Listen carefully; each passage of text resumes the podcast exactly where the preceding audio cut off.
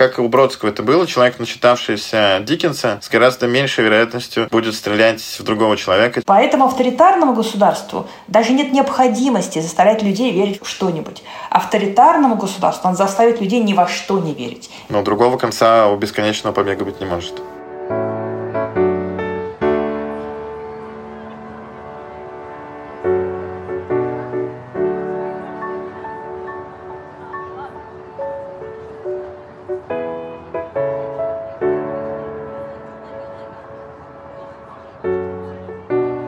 Привет, это подкаст «Цивиум», Катя Дыба и Дима Петров. В этом эпизоде мы обращаемся к героям, исследователям и деятелям искусства, которые прямо сейчас собирают данные и пытаются сложить картину современной реальности. Это дает возможность другим почувствовать себя не в меньшинстве и расставить точки опоры – чтобы продолжать свою деятельность, основанную не только на страхе преследования, но и на рациональных фактах. Сегодня мы говорим с социальным антропологом и исследователем фольклора Александрой Архиповой, режиссером документального кино Кириллом Ненашевым и фотографом Петром Каманиным о том, почему важно фиксировать все, что происходит сейчас, даже если этот труд не сразу находит широкий отклик у аудитории, а может стать или не стать фундаментом построения будущих ценностей и связей в обществе. И перед тем, как начать наш разговор, мы хотим сказать, что нам очень важна обратная связь наших слушателей. Поэтому в четвертом сезоне мы запустили Telegram-бот, с помощью которого можно очень простым способом отправить нам голосовое сообщение и попасть в подкаст. В этот эпизод мы уже добавили несколько ответов от наших слушателей.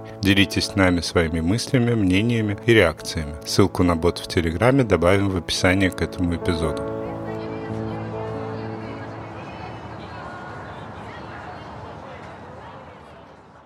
Социальные антропологи и фольклористы – это люди, которые занимаются изучением того, как люди ведут себя другие в других культурах и в своей культуре, почему они так себя ведут, какие скрытые мотивы существуют за поведением разных социальных групп. Это Александра Архипова рассказывает о том, что такое социальная антропология и зачем ей необходимо заниматься в любые времена. Саша ведет телеграм-канал «Не занимательная антропология», где рассказывает историю о том, как люди проявляют себя с социальной и культурной точки зрения в разные моменты времени времени. Второе направление исследований Саши – фольклористика, то есть изучение устного народного творчества, которое доступно при живом общении или фиксации на различных носителях, в том числе и в интернете. Фольклор – это не только развернутые тексты, но и народные верования, ритуалы, традиции. К примеру, предметом изучения фольклориста могут быть дворовые игры, считалочки, быт, слухи. Но если обобщать в двух словах мои две очень странные профессии, то это такие профессии, которые отвечают за понимание понимания. Мы пытаемся понимать, как понимают другие люди. Антропологию как науку часто называют служанкой буржуазного Запада, потому что раньше антропология в основном заключалась в том, чтобы уехать далеко на острова Полинезии или в дебри Африки и понять, почему аборигены так себя ведут, как они мыслят и почему возникают сложности при коммуникации людей из разных миров и культур. То есть, по сути, антропология выполняла роль культурного переводчика. Социальная антропология получила наибольшее развитие в крупнейшей колониальной державе того времени Великобритании. У истоков стоял Бронислав Малиновский, который в начале 20 века совершил несколько экспедиций на острова Тихого океана. Он не просто наблюдал за племенами, но и жил с ними по их укладу. В своих дневниках ученый детально описывал их быт и культуру, а также вербальный и невербальный язык. Там, где словари бесполезны, работает социальный антрополог. Современному антропологу больше не нужно ездить за тысячу километров в какую-то экзотическую страну на другом континенте. Достаточно, например, проанализировать, как люди используют социальные сети в повседневной жизни,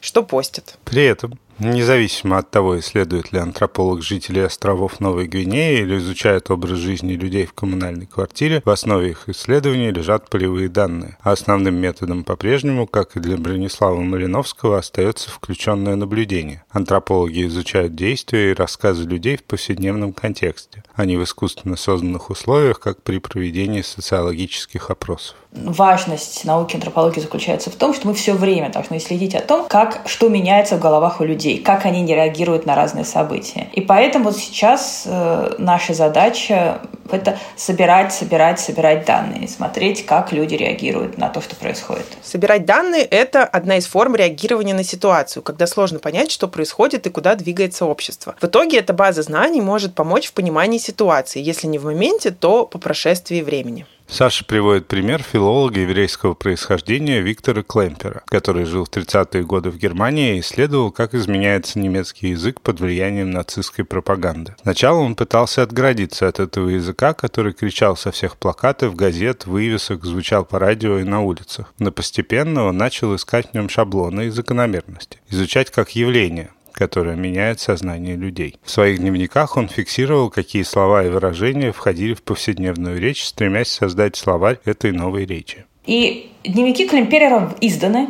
и по ним мы знаем детально, как менялся и складывался язык нацистской Германии. И это для меня является, вот пример Климперера является для меня таким сильным подспорьем, потому что я поняла, что можно поступать так же. Надо сидеть и фиксировать и любые изменения. Этот труд муторный, монотонный и порой очень скучный, но он сам по себе также является формой гражданского активизма, результаты которого могут быть проявлены не сразу, а спустя время. И он вознаграждается не сейчас. Мы не те гражданские активисты, которые сажают деревья и радуются, когда зеленеет роща. Нет, наши труды выражаются в лучшем случае в скучной статье, но в целом мы знаем о результатах сильно потом когда как бы, эти цифры попадают в руки настоящих ученых, историков, и с помощью этих цифр можно понять, как была устроена динамика протеста в России. Исследователи собирают данные и пытаются сложить объективную картину реальности. Эмоциональное же восприятие происходящего воссоздается инструментами визуального искусства. Кирилл Нинашев, режиссер-документалист, использует кино как способ анализировать и проживать текущую ситуацию, при этом формировать новые художественные средства для ее отображения. Он работает на стыке двух жанров – документального и игрового кино. Его самый известный неигровой фильм посвящен московским оппозиционным протестам в 2012 году. Вместе с командой Кириллу удалось не только зафиксировать протестную хронику, но и найти в отснятом материале глубинные смыслы. Но сейчас, мне кажется,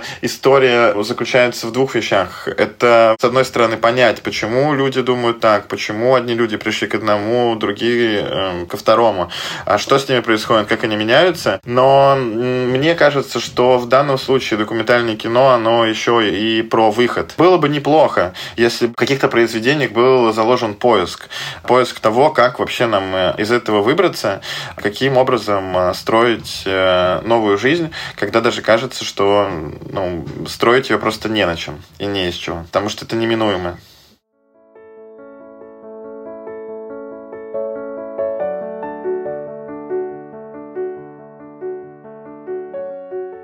Саша с коллегами уже много лет собирает базы данных, отслеживая протестное поведение людей. Первая база данных, посвященная антивоенному анонимному акционизму. Люди пытаются выражать свой протест самыми разными способами. Кто-то расклеивает листовки, кто-то пишет антивоенные граффити, кто-то придумывает какие-то хитрые анонимные перформансы. Один очень необычный – это одна художница расклеивает в парке одного города письма своим мертвым украинским бабушкам. Очень подробные про жизнь. И цель такого перформанса очень понятна, как бы отчеловечить украинцев, вернуть как бы разговор про украинское в нашу жизнь. Это не всегда вербальное выражение протеста. Есть множество людей, которые совершают публичные высказывания художественными или иными методами. Вторую базу данных – это база про то, как люди сопротивляются. Э, не сопротивляясь, вот можно выйти, я не знаю, можно выйти в открытый протест, например, с пикетом. Но, как мы все понимаем, такой протест, он бессмысленный в данной ситуации. Поэтому люди берут и э, придумывают разные хитрые способы такого пассивного сопротивления – Такие формы выражения, с одной стороны, становятся персональным способом пережить сильные эмоции и в них самому для себя разобраться. И что не менее важно, это фиксация всего, что происходит в реальном времени, накопление базы знаний, которая станет дальнейшим фундаментом для нового мира ощущения общества в целом. Еще две базы касаются, собственно говоря, новояза, нашего новояза, когда мы заменяем, наш язык приходит выражение, например, вместо война спецоперация, вместо санкций мы говорим внешние ограничения. И и езопов язык. Это те способы, с помощью которых люди пытаются эти запреты обходить. Вместе со своей коллегой Саша собрала справочник клише из российских разговоров о войне. Причем собираются фразы, которые защищают или оправдывают факт войны. Например, среди самых популярных «А где вы были 8 лет?» Не все так однозначно. Америка бомбила Югославию. Ну и, наконец, еще одна база – это база данных, то, как людей задерживают по статье 20.3 дискредитация российских войск и родственной ее уголовной статьи о фейках о вооруженной армии, мы смотрим, как двигаются границы репрессий.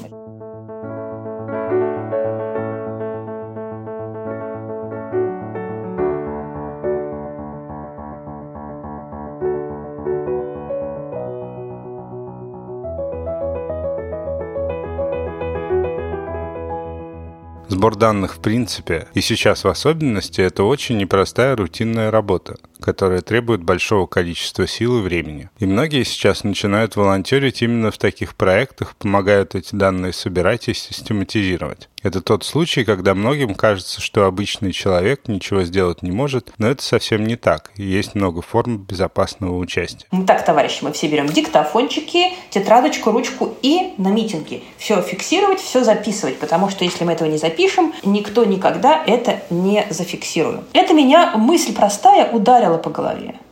Дальше увлечение митингами прошло, а я все время думала, что кто будет это собирать. Я понимала, что если как бы вот я перестану это делать, то как бы никто не будет этого делать. И это сегмент общественной жизни, который нельзя обойти стороной. Кто-то должен заниматься реакцией людей на всякие современные события. Кто-то должен собирать анекдоты, слухи, городские легенды и прочее. Это важно, потому что дает возможность разобраться, что происходит и что с этим можно сделать дальше. У нас в стране большое количество политологов, социологов, но много ли из них занимается исследованием протестной активности? Ну, как бы микроскопическое количество. И эта тема довольно опасна. Приходится заниматься ею на свой страх и риск. И я ее делаю не потому, что я большой в этом профессионал, я любитель в этом деле, а просто потому, что как бы должен кто-то это делать. Работа антропологов основана на сборе данных из разных источников. Многие приходят сами через социальные сети и начинают помогать. Так получается, что сеть сбора данных разбросана по всей стране, волонтеры есть в разных городах. У меня очень много друзей и знакомых, очень многие незнакомые люди мне пишут, здравствуйте, меня зовут Татьяна, я учительница истории в городе Чебоксары, я бы хотела вам помочь. Вот у нас происходит вот это. И дальше Татьяна начинает мне писать. И это хорошо. Зачастую именно любители и активисты могут вносить значительный вклад в процесс фиксации и осмысления новой реальности. Такие люди могут невербальными средствами задать вопрос аудитории и создать тем самым внутри человека простые ориентиры, куда двигаться дальше, когда вокруг хаос.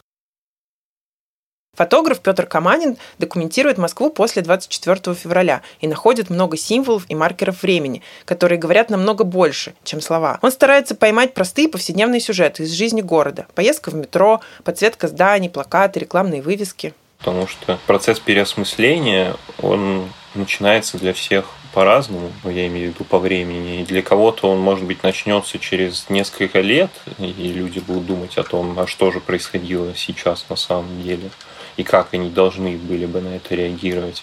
А кому-то процесс переосмысления кажется важным уже сейчас, и поэтому такие работы вот этим самым людям, второй группы могут помочь уже, так сказать, в данном моменте.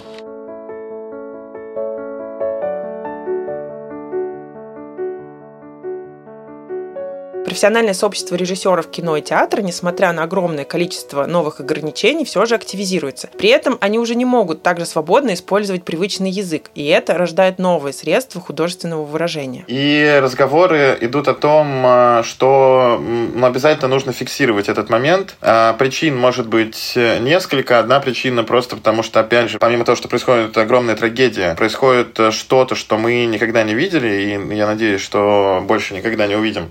Ну, и просто нельзя не фиксировать. А может ли искусство, как искусство может повлиять на войну? Может ли оно ее остановить? Может оно ее предотвратить? Может она минимизировать э, риски э, ее возникновения?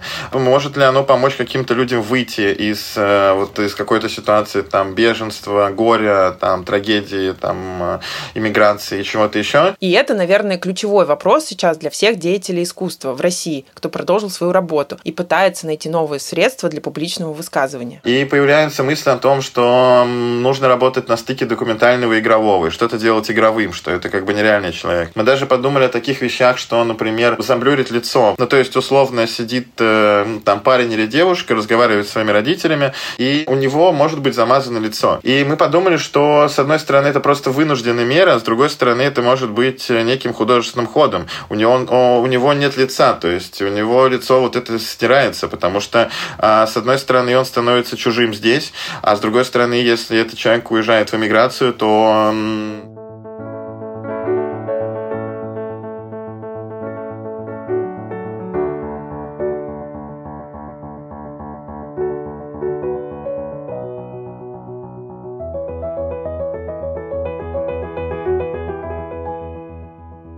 Есть ощущение, что мы пришли к такому моменту, что современное потребление информации настолько сузилось и перестало быть хоть сколько-то критически осмысленным, что эти все искажения распространяются не только на поток новостей, но и на работу исследователей. Но самое главное, что вот это знание о том, что вокруг очень много фальшивых новостей, является для человека аргументом, почему никакую информацию потреблять не надо. То есть э, у людей в руках есть теперь могущественный инструмент отказаться от потребления любой информации. Саша наблюдает эту тенденцию в том числе и через фольклор, распространение слухов и легенд. Эта форма коммуникации никогда не умирает. Она может затихать, когда ничего не происходит, а потом резко просыпаться и вылезать на поверхность, когда окружающая реальность становится накаленной и более нервозной. В целом, действительно, у людей сейчас происходит такой резкий отказ от информации, аргумент это все фейки, я в это во все не верю. Этот инструмент очень плохой, потому что он позволяет нашему авторитарному государству существовать. Авторитарному государству не нужно, чтобы люди сливались в экстазе с правителем,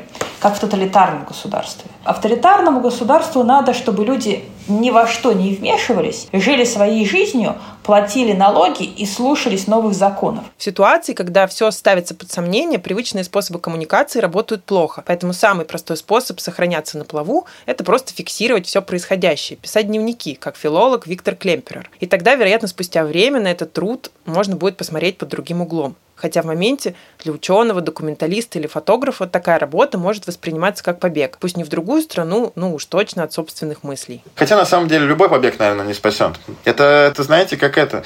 А, мне вспомнилось Гадара на последнем дыхании, когда он бежал, бежал, бежал и бежал до того момента, пока его не застрелили в спину на бегу полицейские.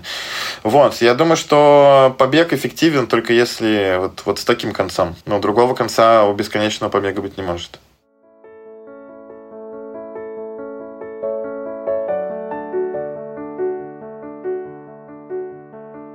Кирилл в начале нашего с ним разговора сказал простую мысль, что мир вокруг нас превратился в хаос. Но мир и появился из хаоса, а значит он должен воссоздаться. Как воссоздать мир из хаоса? Перестать от него убегать. Это все равно бесполезно. Надо пытаться его понять и структурировать, как это делают наши герои, методами социальных исследований или инструментами кино и фотографии.